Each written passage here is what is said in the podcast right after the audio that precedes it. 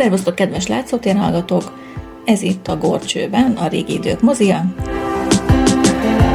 És a mikrofonnál Orsi. És Nyöző, valamint a német filmesek.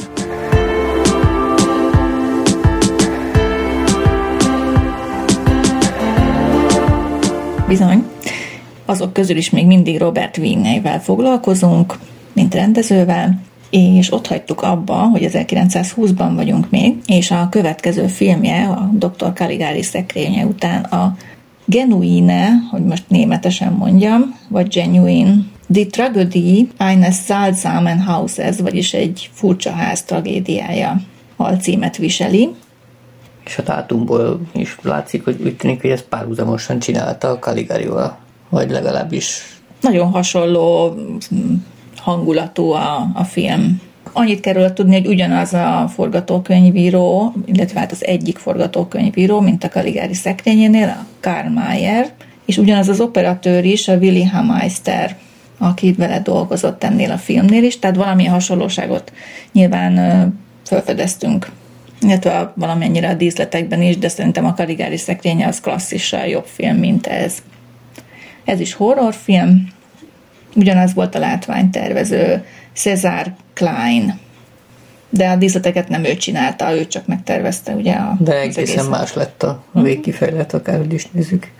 Igen. A filmet Amerikában is bemutatták, az angol változat címe Genuine, A Tale of a Vampire, vagyis egy vamp- vámpír története, de hát igazából nem vámpírról szól, hanem egy vampról, aki egy ilyen démoni, démoni lény. Aki szégyelli magát, és ezért pír ül ki az arcára. Szóval a csáberejét arra használja, hogy kínozza és befolyása alá vonja az őt szerető férfiakat, mert hogy női vámpról van szó. A történet arról szól, hogy egy festő, Percy, megfesti ezt a vámpot, ezt a démoni nőszemét, aki egy barbár törzs papnője, és teljesen a hatása alá kerül a képnek, és annak a történetnek is, amit egy régi könyvben olvas. Tehát így látjuk, hogy olvas egy hatalmas nagy és régi könyvet az ágyában, és áttele alszik. Elnyomja az álom. Ez öreg hiba. És a kép pedig megelevenedik, és a, a démon, démoni nő, az így lemászik a képről. És kisettenkedik belőle és kisettenkedik. És utána pedig vált a, az egész kép, tehát ezt most már nem tudjuk, hogy ez, ez valóság vagy, a, vagy éppen Percy álmában jelenik meg, de ilyen turbános alakok éppen védelmezik ezt a papnőt, vagy, vagy démont. A másik törzs, ellenséges törzsnek a férfiai pedig, pedig betörnek a templomba, és elrabolják ezt a papnőt. Aztán meg se állnak vele a rabszolgavásárig.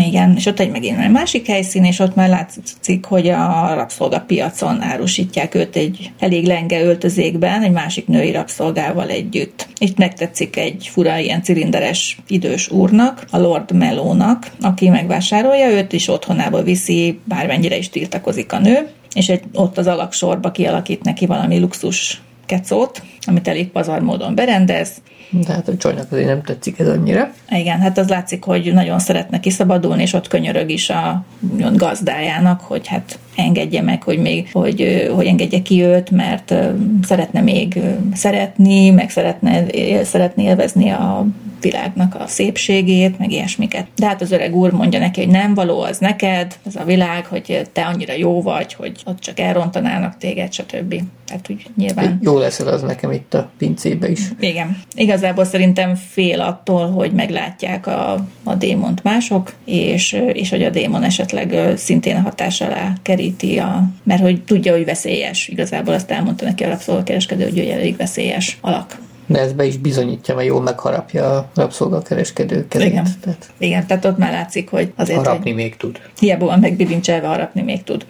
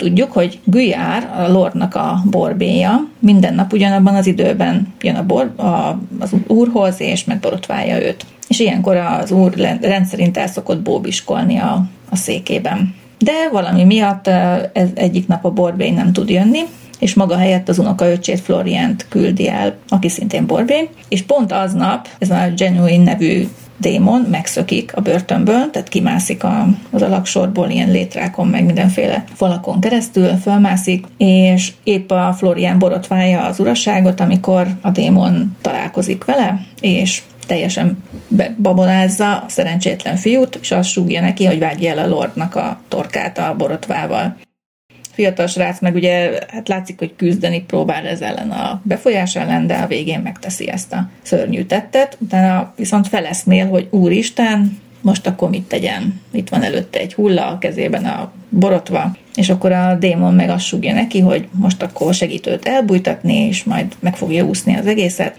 És hát valóban így is történik. Együtt élnek egy darabig, titokban, ott a kastélyban, a démon teljesen rátelepszik a srácra, és azt kéri tőle, hogy ölje meg magát, és ezzel bizonyítsa be neki, hogy mennyire szereti őt.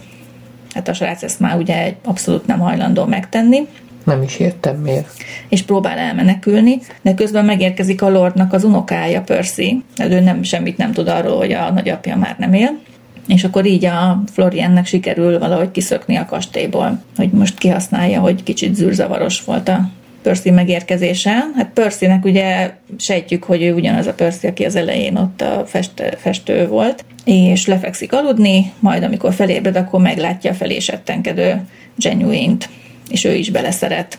Genuine viszont viszont szereti őt, tehát ez mondjuk egy érdekes fordulat, mert hogy eddig ő nem szeretett bele egy férfiba sem, és, azon, és akkor közben látjuk, hogy a Florian otthonában, szegény teljesen lázálomban kínlódik, nagybátyjának elmondja, hogy hát megölte az uraságot a kastélyban, és most mit csináljon? Rávette őt egy boszorkányottal, akivel találkozott erre a gyilkosságra. A bácsikája meg ugye hisz neki, és összeverbuvál egy adag embert, egy csapatnyi embert ott a városban, és kaszára kapára kapnak, meg cséphadaróra, meg mindenre, és betörnek a kastélyba együtt, hogy ezt a boszorkányt előkerítsék, melyik ott az unoka öccset ugye megbabonázta. Tűzzel, vassal, vencselőve. Igen. És ott el is fogják a genuint, és hát elviszik, vagy nem tudom, mi lesz vele, mert ez végül is itt lesz vége valahol a filmnek. Tehát ilyen, ilyen furán van vége a történetnek, és akkor itt megint nem tudjuk, hogy igazából ez csak Percy álmodta, vagy, vagy, Percy, vagy, nem. vagy a Percy álma után ez valóban megtörtént. Mondjuk sejthető, hogy szerintem ez egy álomszerű történet, de nem derül ki igazából a végén, mert ennek a kerete valahogy a, másik fele a keretnek így hiányzott, hogy a Percy, és igen. Na mindegy, szóval Genuine szerepében Fern, Fern Andrát láthatjuk, eredeti nevén egyébként Vernal Edna Andrews volt, egy amerikai... Azt hittem, hogy András. Majdnem. Igen, tehát egy amerikai színésznő volt, csak ez volt a művész neve. Moha és Páfrány. Igen, és az az érdekes, hogy utána olvastam, hogy ő kicsoda, micsoda volt, és kiderült, hogy már négy éves korától fellépett a nevelőapja mellett a cirkuszban, ilyen kötéltáncos, mutatványos műsorokban. Uh-huh. Tehát ugye a mozgás kultúráján azért elég erősen látszott ez, a, ez az akrobatikus Hát igen, a settenkedés pont olyan volt, mint hogyha a földre kiraktak volna egy kötelet, ami végig akar menni. Igen, néztük is, hogy miért rakja egy, a, egyik lábát mindig a másik elé úgy keresztbe, és úgy ment mindenhova, és az ilyen nagyon ilyen óvatoskodó mozdulatokkal Szóval nagyon érdekes, meg, meg az, hogy boszorkányos ügyességgel mászott föl ott a falakon, meg létrákon ott a filmben, tehát ezt így mutatták, tehát nem csak össze volt vágva, vagy valami, hanem, hanem tényleg mutatták, hogy hogy tud fölkapaszkodni valahová, tudja, hogy egy mondjuk egy ilyen trapézre föl kellett neki időnként kapaszkodnia. Egyébként a film története nem kicsit zavaros, és nem igazán derül ki, hogy miről is akart szólni, és a film végén se derül ki, hogy, hogy akkor végül is mi történt. Egyébként a film megbukott a mozikban is, és ezen az sem segített, hogy a rabszolgapiacos jelenetekben hát konkrétan félmeztelenül árulták a nőket, és egy mesztelenség a, a filmben a, akkoriban azért még nem volt túl gyakori, még megszokott. Eredetileg a film 88 perc hosszú volt, de ezt 43 percre rövidítve adták ki, 2014-ben DVD-n, és hát ezt lehetett De ez nem csak föllenni. elveszett a másik fele? Hát Mert lehet. akkor így lehet, hogy azért ilyen kurta ennek Igen, a lehet, hogy elveszett, és története. azért kellett meg, vagy megrongálódott, és emiatt rövidítették így meg, de És nem maradt meg a forgatókönyv, Gyakorlatilag- tudjuk, hogy mi volt a vége. igen, tehát gyakorlatilag a fele olyan hosszú lett a film, és emiatt olyan, olyan érthetetlen az egész történet, hogy a- ez a középső rész maradt így. Hát szerintem Éppen. pont, pont az, hogy eltűnt, akkor valószínűsítem uh-huh. másik fele. Szóval így egy kicsit fura volt. Szerintem meg sem közelítette színvonalban a Dr. A díszlet az hasonló volt annyiban, hogy ö, szintén festett, megrajzolt hátterek voltak, csak itt nem voltak azok a hegyes, sokszögű formák annyira, hanem csak voltak azért benne ilyen íves, meg, uh-huh. meg gömbölyűbb dolgok is, tehát nem volt annyira mondjuk úgy morcos vagy agresszív egész.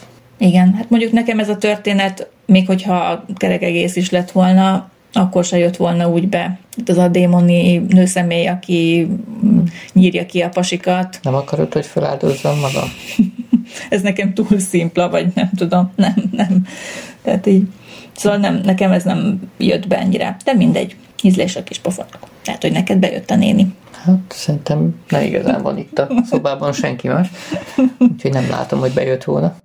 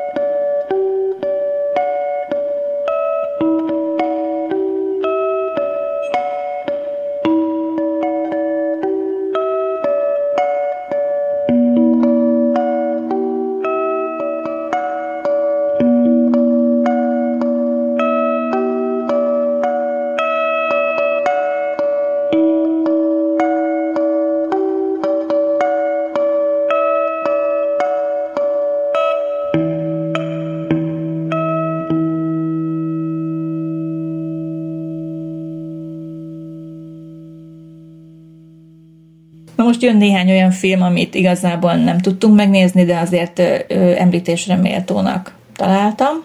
Ilyen volt a Der Puppenmacher von Kiangling, a Kianglingi bábkészítő című Valami film. kínai lesz biztos. Ez 1923-ban készült egy fantasztikus film, Werner Krausszal a főszerepben. Ő azért egy elég nagy formátumú színész, néma filmszínész volt abban az időben. Ugye őt láttuk a, a Furtban, igen, a, a félelembe is őt láttuk, mint főszereplőt. A történet szerint egy kínai bábkészítő egy nagyon élethű bábot készít, amire nagyon büszke, és el is viszi egy kiállításra bemutatni. De ott meglepődve, és nem kis bosszúsággal veszi észre, hogy van az ő bábujánál egy élethűbb. A másik bábú valójában egy élő nő, aki bábunak adja ki magát, így később kiderül. A bábkészítő pedig annyira megszállottjává válik ennek a babának, hogy el akarja lopni. A film végül a baba megmen- megmentésével és a tragikus halálával ér véget. Ez Most megmentik, és tragikusan meghal. Hát, hát igen, ez nem tudom, hogy hogy történik, mert nem láttuk a filmet, és nem, nem ez az egyiken elveszett film. Minden esetre azt olvastam róla, hogy a film bemutatását követően a német kritikusok negatívumként rótták fel, hogy a kínai kultúrát német színészekkel mutatták be. Hát nem is értem, hogy miért nem szereztek kínai színészeket. Hát akkor még nem volt minden sarkon kínai, mint most. Vinne munkájában nem először jelent meg egyfajta szembenállás ábrázolása a keleti és a nyugati kultúra között. Na, itt már kezdünk fajelmélkedni. 1923-ban a Raskolnikov című filmet forgattam. Ez ugye Dostoyevskynek a Bűn és bűnhődés című regényének a megfilmesítése volt. Német expressionista, rémálomszerű, avantgárd, kísérletező pszichodrámaként. Tehát ez is így érdekes. Impozáns felsorolás. Igen, ez egyébként megtekinthető, fönn van az interneten, ez a film. Elég rossz minőségben teszem hozzá, tehát eléggé homályos a kép. Főszerepet, Raskolnikov szerepét Gregory Kmara játszotta, egy ukrán születésű orosz színész. A többi szereplő is orosz volt egyébként a moszkvai művész színháznak a, a színészei. Tehát ők már ugye elmenekültek a orosz vagy a szovjet forradalom Igen, után. hát ez már az az időszak. És emigrációba kényszerültek, tehát ők pont Németországban, illetve Ausztriában leltek otthonra, és tovább folytatták ugye a színészi tevékenységüket, és őket karolta föl ez a német filmstúdió és Robert Wiene.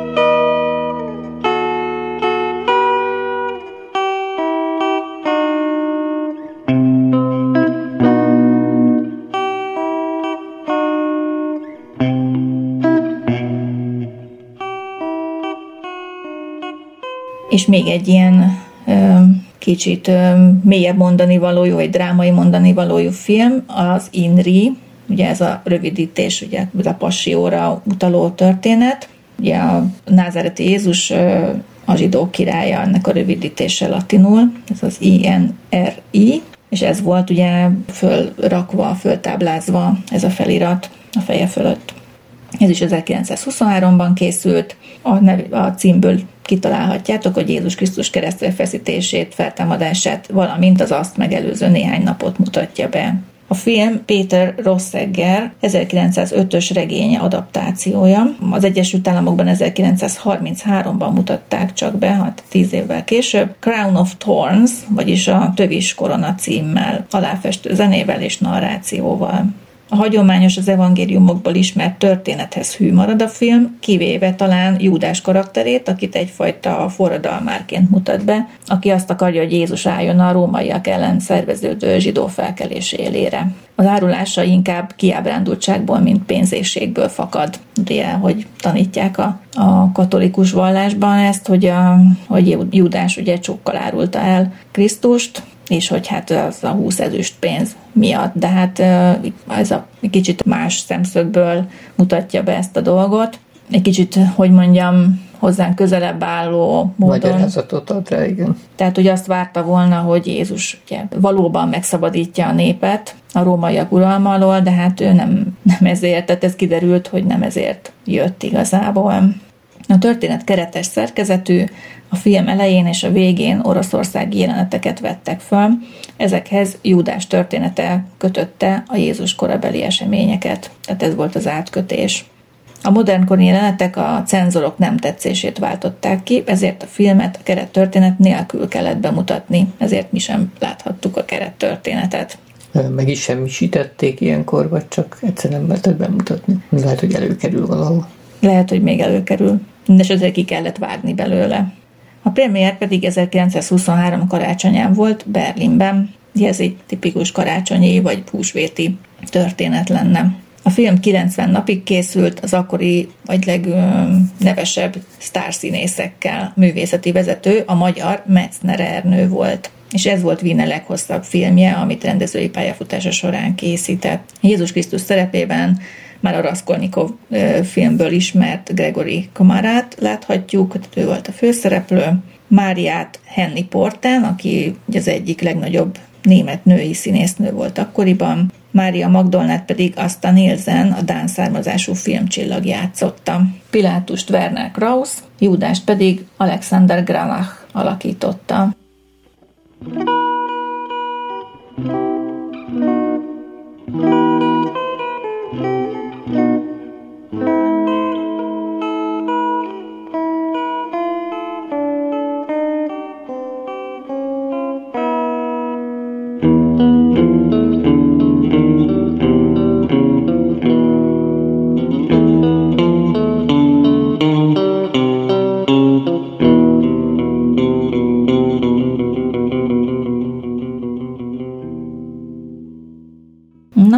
térjünk rá egy olyan filmre, amit szerintem nagyon izgalmas, és így a Vine késői filmjeiből szerintem abszolút kiemelkedik. Szerintem olyan egyenrangú kb. a Dr. Caligari szekrényével, vagy még történetileg nekem izgalmasabb is volt. Mm, igen, meg szerkesztésileg, meg kivitelezésileg is közelebb áll egy mai filmhez szerintem. Tehát... Igen. És ezt rengetegszer fel is dolgozták, míg tudjuk, hogy a Caligari szekrényét csak próbálták feldolgozni, tehát hát elkövették, de... Igen. A szekrény. Tehát ezt, ezt azért sok, sok alkalommal feldolgozták. Ez pedig az Orlax Hande, vagyis Orlak keze című horror, fantasy horror film 1924-ből. De Dr. Orlak ijesztő keze címmel is játszották a mozik. A film Maurice Renard hasonló című 1920-ban megjelent regényéből készült, és a Pan Film nevű osztrák filmstúdió készítette el, tehát ők hívták meg Vinét. Vine egyébként két éven keresztül, tehát 24-től 26-ig dolgozott ennél az osztrák filmstúdiónál. Uh-huh, akkor igazából ez nem is német film, ha így uh-huh. nézzük, így nézzük leszámítva de, a igen. rendezőt. Igen, de vannak benne német szereplők is, meg osztrák szereplők is és érdekes, hogy ez egy 20-as, 1920-as regény, tehát ez viszonylag akkoriban egy népszerű olvasmány lehetett. Tehát ilyen bestseller kategória, amit megfilmesítettek. És hát nem is volt kérdés egyébként, hogy Vinnét hívják meg a rendezésre Dr. Caligari sikere után, mert ez is egy hasonlóan fordulatos és ijesztő történet. És ahogy említettem, remékek is készültek, Hát ebből hármat említenék meg, mondjuk a Mad Love, az Őrült Szerelem című 1935-ből, Carl Freund rendezésében, a The Hands of Orlak, ami ugye ugyanilyen címmel 1960-ban készült, ez egy brit-francia koprodukció, és egy kis költségvetésű film, a Hands of a Stranger, vagyis Idegen kezek című 1962-ből az Egyesült Államokban készült és az 1991-ben készült Body Parts, vagyis Testrészek című film is nagymértékben támaszkodik erre a Renard regényre. Úgyhogy igazából a regénynek volt sok feldolgozása, ami nagyon hasonló volt ehhez a filmhez, nyilván már hangos filmként.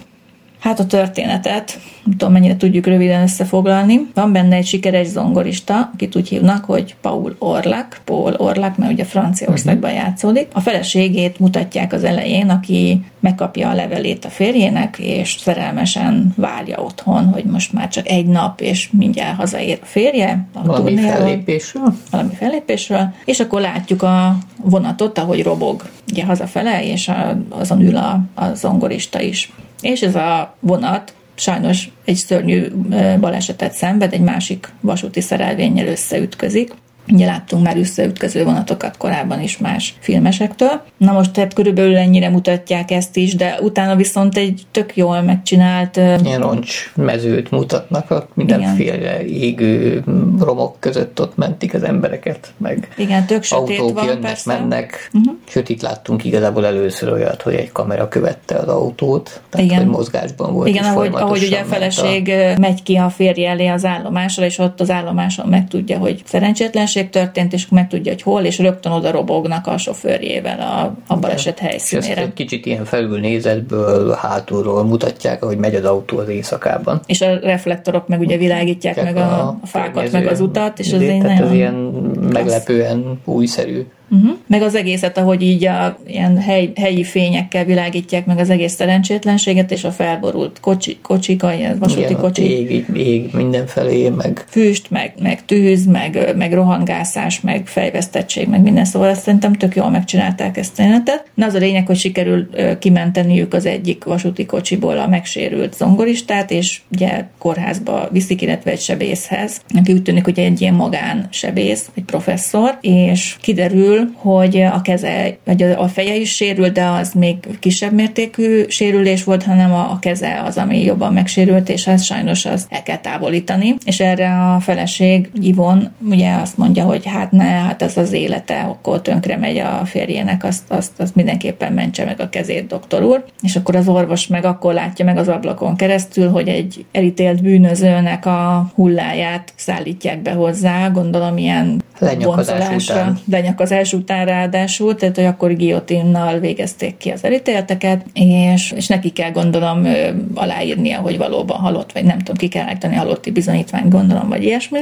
És akkor eszébe ötlik, hogy hoppá, hát megpróbálhatja ennek a hullának, a friss hullának a kezeit át, átültetni, igen, a zongorista keze helyére kézműtét gyakorlatilag, kéz transplantációt hajt végre. Hát ugye a feleség nagyon örül neki, hogy akkor mégis sikerül megmenteni a férjének a kezeit, jaj, de jó. Bár ő a részletekkel nincs tisztában. Nem tudja, hogy kinek a kezét hogy kapja. másnak csak... a kezét kapja, azt se igazából. Igen, csak azt, hogy hát sikerül megmenteni, jaj, de jó. E, és erre ugye néhány nap múlva sikeres műtét után lábadozik a, az ongorista, valaki ügyesen egy cetlit juttat el hozzá, amire rá van írva, hogy egy gyilkos, elítélt bűnöző gyilkos rablónak a kezét kapta. Hát innentől kezdve ugye... Jön a para meg a rinya. Igen, tehát rögtön attól kezd rettegni, hogy ezt az erőszakos gyilkos hajlamot átültették belé a kezekkel együtt. És meg is fogadja, hogy az ő kezével többet emberhez nem ér hozzá. Igen. Így hát szegény asszonyhoz se, aki... Aki viszont nagyon várta volna.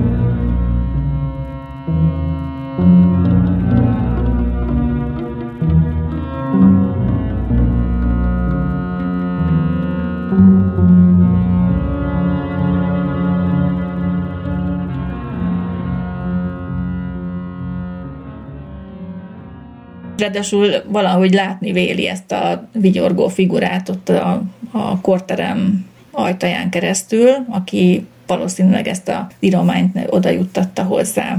De ez tényleg csak egy pillanatra jelenik meg a filmben. Ez a kicsit ilyen brutális fejű valaki. Hát ugye hazajut, de ott sem nincs nyugta, nem tud zongorázni, fél is tőle, hogy nem, fog tud, nem fogja tudni ezt a kezet zongorázásra használni többet, és hát teljesen tönkre megy az életük, mindenféle szempontból anyagilag is, és és érzelmileg is elhidegülnek egymástól a feleséggel, a hitelezők pedig ott szorongatják őket. Ezután ugye Ivon kénytelen keretlen elmegy Orlaknak az apjához, aki egy gazdag ember, hogy könyörögjön neki, hogy adjon kölcsön nekik. Ki tudják fizetni a hitelezőket. Hát természetesen visszautasítják, és nem tudni, hogy miért, de Orlák és az apja teljesen... Fasírba vannak. Igen, tehát hogy, hogy szinte kitagadta a, a fiát. Valamiért nagyon gyűlöli.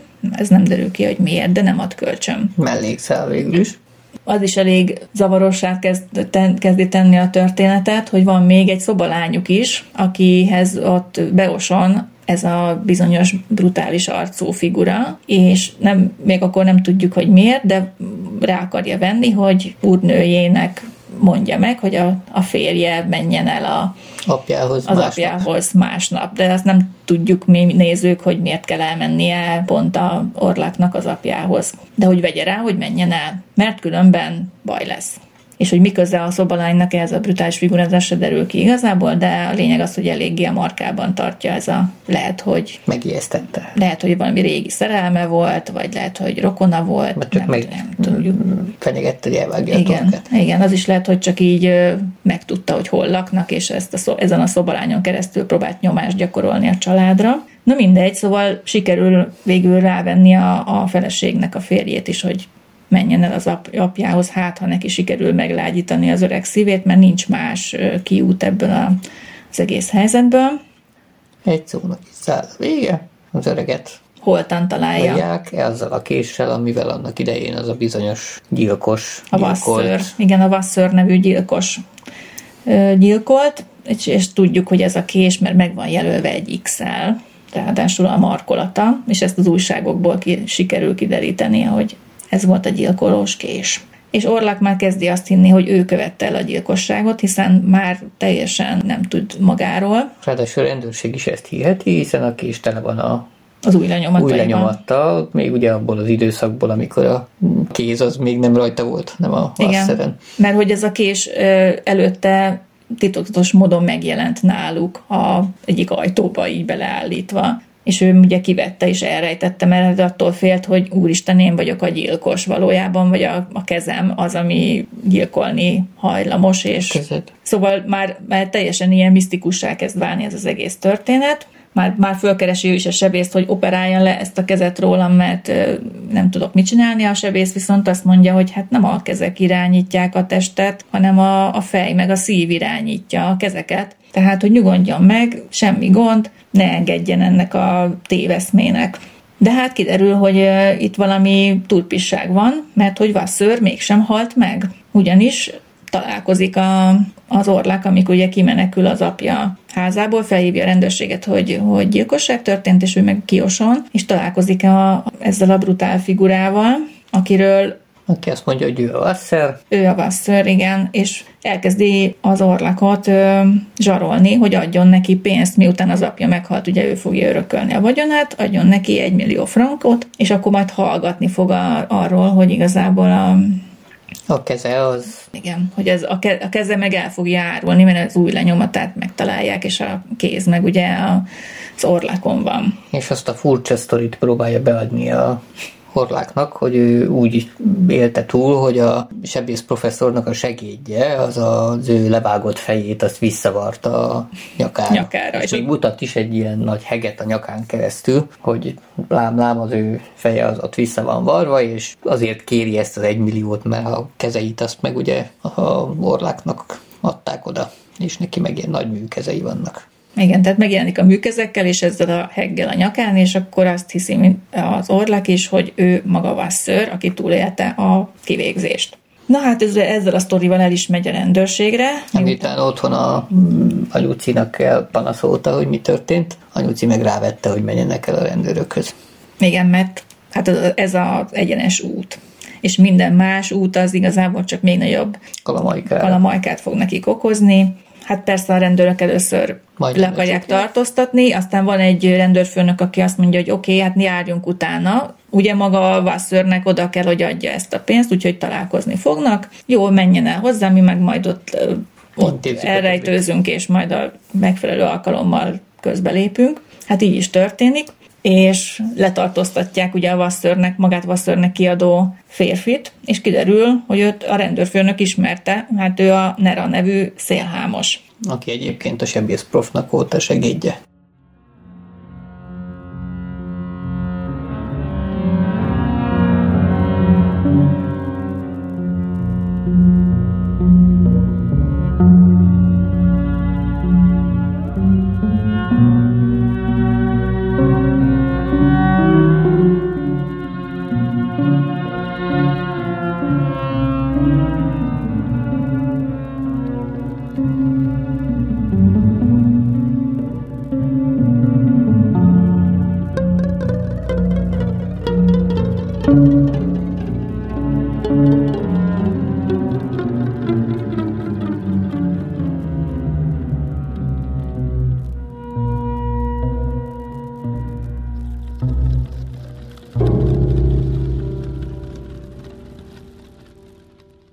Kiderül, hogy ő Vasszornak a barátja volt, és készített egy gumikesztyűt Vasszor új lenyomataival, tehát le, levetett, levett róla valami viasz másolatot, és abból egy ilyen gumikesztyűt csinál. Szóval tök modern a történet. És így gyilkoltam meg ugye az előző áldozatát is a Vasszörnek. Bizony. Tehát az ártatlan volt igazából a Vasször, akit lenyaktilóztak és természetesen az ő nyaka se volt új fejjel megáldva, hanem csak egy ilyen festett, vagy valamilyen lehúzható seb volt a nyakán, amit szépen le is szedtek róla. Hát biztos valami raktapasz. Hát valami ügyes kellékes. Na az a lényeg, hogy leleplezik, hogy nem is műkeze van, ugye műkezeket így simán lerángatják róla, ilyen kesztyűszerűen, és ezt a tapaszszerű csíkot is a nyakáról, és akkor kiderül, hogy hát ő az ismert szélhámos, akit már régóta keres a rendőrség, csak sose sikerült elkapni, és a Vasször is miatta halt meg igazából, mert ő volt a, aki a Vasszörnek titulált büntetteket is elkövette.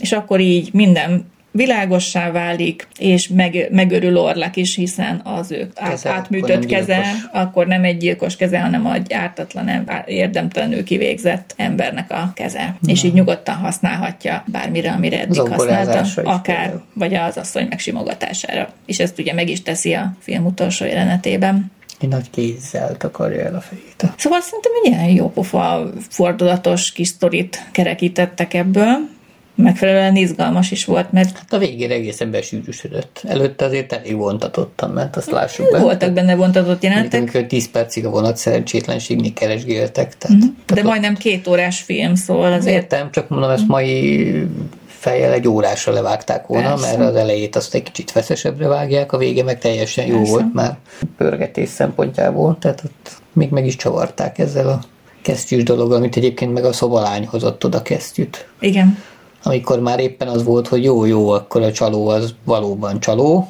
na de akkor kiölte meg a... Igen, de még nem biztos, hogy gyilkos is a csaló. Igen, mert ezt itt előbb kihagytuk ezt az apró point, hogy akkor jön le a szobalány, és akkor mutatja fel azt a kesztyűt, ami nála maradta. Igen, a gumikesztyűt, a bizonyos új lenyomatos gumikesztyűt. Tehát így derül ki, hogy ezzel csalt. Orlák szerepében Konrad Fajtot láthatjuk, aki ugye a félelemben is szerepelt, mint az indiai pap, és a dr. Kaligáriba játszotta Cezárét. Itt is egy, szerintem elég jót alakított. Hát igen, azért voltak egész közeli arc jelenetek, amiknél azért ugye kellett színészi eszközökkel élni. Feleségét Ivont pedig Alexandra Sorina alakította, ő is egy orosz származású színésznő volt. Elég sok orosz bevándorló színész volt egykoriban. Ez volt az első olyan film, amely a saját akarattal rendelkező kezek motivumát és a transplantációval kapcsolatos félelmeket használta fel témaként. Ugye ez többször előjött majd a későbbi filmek körében, és nem biztos, hogy sokkal jobban oldották meg egyébként technikailag mm-hmm. ezeket a dolgokat. Elég érdekes volt, hogy 24-ben ez ennyire jól. Hát miután nem részleteiben mutatták, hanem a hatását mutatták az emberekre. Igen. Az meg, ahhoz meg ugye nem kellett különleges effekt, hogy ott egy rémült arcot vágjon a pasi. De igen, a technikai eszközök is, ezek a műkezek, meg egyebek is szerintem jól meg voltak csinálva. Hát egy ilyen nagy műbőr kesztyűnek tűnt az egész gyakorlatilag, igen. Egy solymász kesztyű, vagy valami hasonló. A 20-as években a transplantációs technika még gyerekcipőben járt, és ezért valóságos tudományos fantasztikumnak tűnhetett egy ilyen téma ábrázolása akkoriban. A filmet bemutatták Franciaországban, Angliában és 1928-ban az Egyesült Államokban is. 1995-ben restaurálták a filmet, és így lett 90 perc hosszúságú. Hát én nem tudom, ez nekem majdnem, úgy emlékszem, hogy majdnem két órás volt. Henning Lohner írt hozzá új zenét ehhez a felújított verzióhoz, és számos filmfesztiválon be is mutatták azóta. Ezzel a zenével néztük mi is. Uh-huh. Nagyon jól passzolt egyébként a történethez. Hát néhol érfelvágós hangulat volt. Igen, hát úgy készítettem is a snitzet magam mellé, hogyha esetleg úgy adódna, akkor kézé legyen. Nem használtad. Még megvan. De hát itt is cenzúráztak, vagyis be kellett mutatni a cenzúrának, mielőtt bemutathatták volna a nagy közönségnek, és csak felnőttek számára engedélyezték. Ez az első korhatáros film. Hát nem tudom, hogy korhatáros, hogy ez volt az első. Azt mondja, volt egy ilyen jó kis sztori egyébként. A száz belügyminisztérium kérelmet nyújtott be, amelyben a film cenzúrázását sürgette, mondván, idézem, nem tartják célszerűnek a bűnügyi rendőrség nyomozati eszközeit, különös tekintettel az új lenyomatvételre nyilvánosságra hozni, mivel ez megnehezítheti a bűnözés elleni küzdelmet. Továbbá azoknak a módszereknek a bemutatása, amelyek lehetővé teszik a bűnöző számára, hogy meghamisítsák az új lenyomataikat, és megtévesszék a rendőrséget, rendkívül célszerűtlen. Hát igen, már adott egy tippet végül is, hogy hogyan ad ki magad másnak Az más kérdés, hogy az új vizsgálatot az elég furcsán csinálta a felügyelő, mert így fogta magát, és jó közelről megnézte a törnek a... Egy ilyen nagyítóval. A, az se nagyon volt, volt egy nagyító, mindegy, nagyító. és akkor kölcsön kapta a nagyító, aztán megnézte vele, és rögtön mondta, hogy hú, hát ez a nem tudom kinek az új lenyomata. Tehát azért ez úgy... Igen, tehát jó sok új lenyomatot őrizhetett így a fejében. Hát vagy csak azt az egyet is, akkor rögtön fölismerte.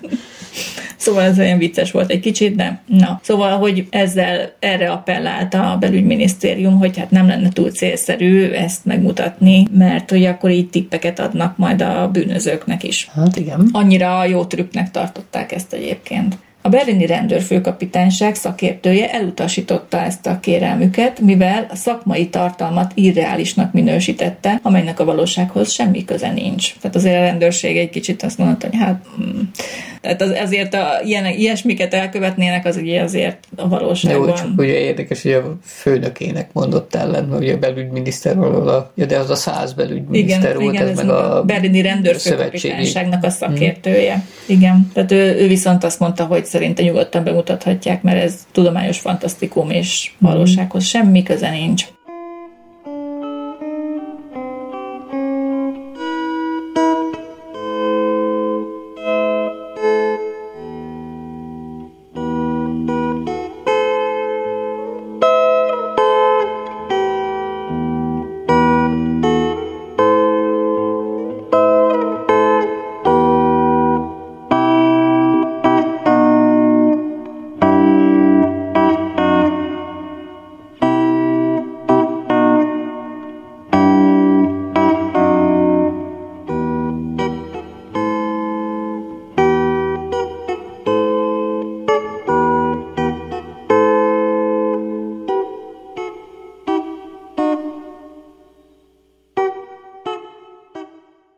Közvetlen reméken kívül számos filmet megihletett, ez az Orlák keze. Például az 1981-ben készült Oliver Stone által rendezett The Hand című pszichohorrort, vagy a Lehman de, de Roxana, Roxana keze, az a folyékony ember és a Roxana, vagy?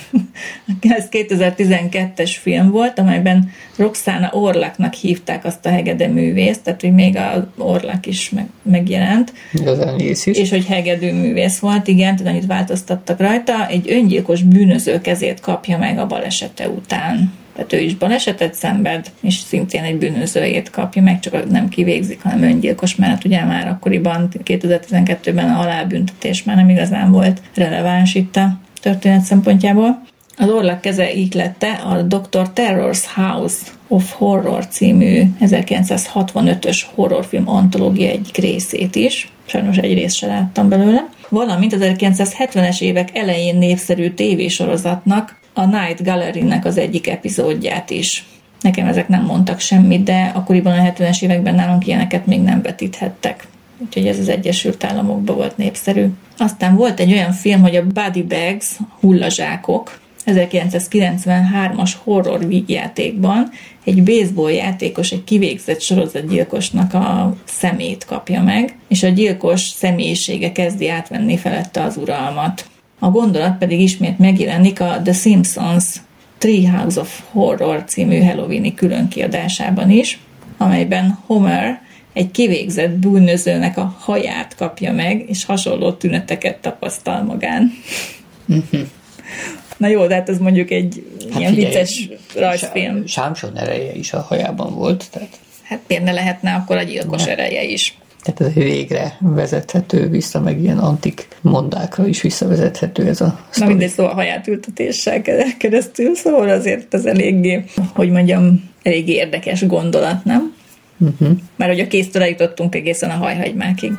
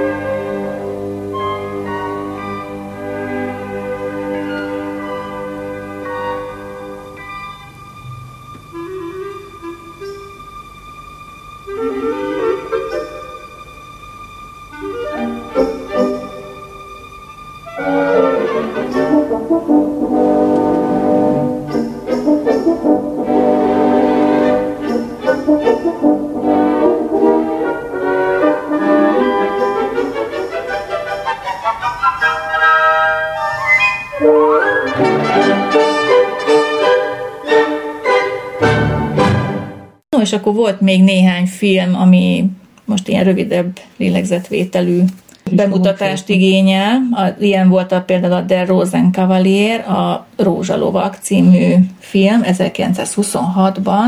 Ezt Straussnak az operája alapján rendezte, és szintén a Pán Film Stúdiónál, az osztrákoknál vették föl. A bemutatott 1926. január 10-én tartották a Dresdai Operaházban, ahol 15 évvel korábban az opera ősbemutatóját is tartották. A filmben megváltoztatták az opera történetét, és nem csak az opera zenéjét használták fel zenei aláfestésnek a történésekhez, hanem Strauss más műveiből is kölcsönöztek. A film vetítései alatt mindig zenekar játszotta a zenét, és a premiéren a zenekart maga Richard Strauss vezényelte. Hm. Ezért a filmvetítési sebességét hozzá kellett állítani a zenekar játékához. Ezt pedig a film operatőre Hans Androsin tudta csak elvégezni, mivel hogy ő ismerte a jelenetek hosszát, szóval ez egy kicsit bonyolultá tette, de ez, ez, ezért volt érdekes ez a vetítés igazából, vagy így volt élvezetes, meg különleges. Aztán a már említett, vagy korábban néhány műsorral korábban említettük az egyéi Velencében, az Eine Nacht in Venedig című filmet, ami 1934-ben forgattak, és magyar-német koprodukcióban készült. Igen, igen, igen. Hogy emlékeztek, talán ifjabb Johann Straussnak a 1883-as operájának a történetét dolgozza fel. Három hétig forgatták Velencében a jeleneteket, tehát helyszíni felvételek is vannak benne, majd a budapesti Hunnia stúdióban fejezték be. A Hunnia stúdió sok kétnyelvű produkciót forgatott ebben az időszakban, tehát nagyon felkészültek voltak technikailag szereplőkkel is egyaránt az ilyen kétnyelvű művekre. A magyar változatot Cifra Géza rendezte, és a közönség körében nagyon népszerű volt ez a film, de a kritikusok hát nem voltak tőle annyira elragadtatva. Aztán az utolsó filmje, az Ultimátum. 1938-ban készült egy háborús filmdráma, amelyet Wiener kezdett el rendezni, és végül a halála után Robert Siodmak fejezett be. Vin ekkor már Franciaországban élt, néhány éve, éve ugye emigrált oda, és részben francia színészekkel készült ez a film. A cím pedig utalás az osztrák ultimátumra, amelyet ugye Szerbiának adtak az első világháború kezdetét jelentette ez a, az ultimátum. A cselekmény 1914-ben játszódik, amikor Ferenc Ferdinánd trónörököst meggyilkolták. Középpontjában egy szerb tiszt és az annak osztrák származású felesége áll, akik a két ország közti kémkedésbe keverednek bele. Tehát ilyen kém történet. Ez volt ugye utolsó filmje Vinnének, 34 és 38 között teljes szakmai mellőzöttségben alkotott, egy számára idegen országban, és elfeledve halt meg, pedig a német filmművészet egyik legnagyobb rendezője volt, már ami a filmjei későbbi hatását illeti.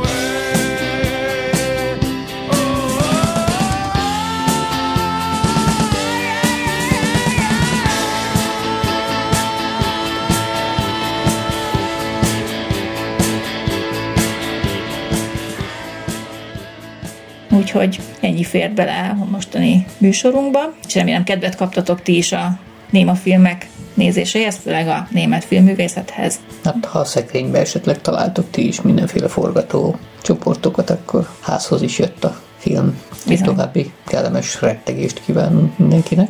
És legközelebb folytatjuk akkor más rendezőkkel. Tartsatok velünk akkor is!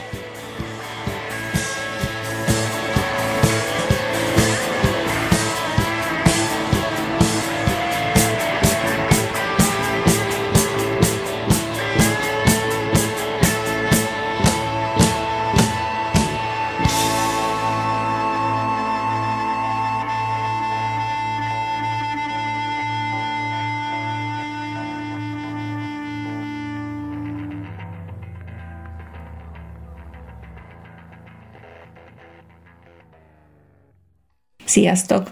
Sziasztok!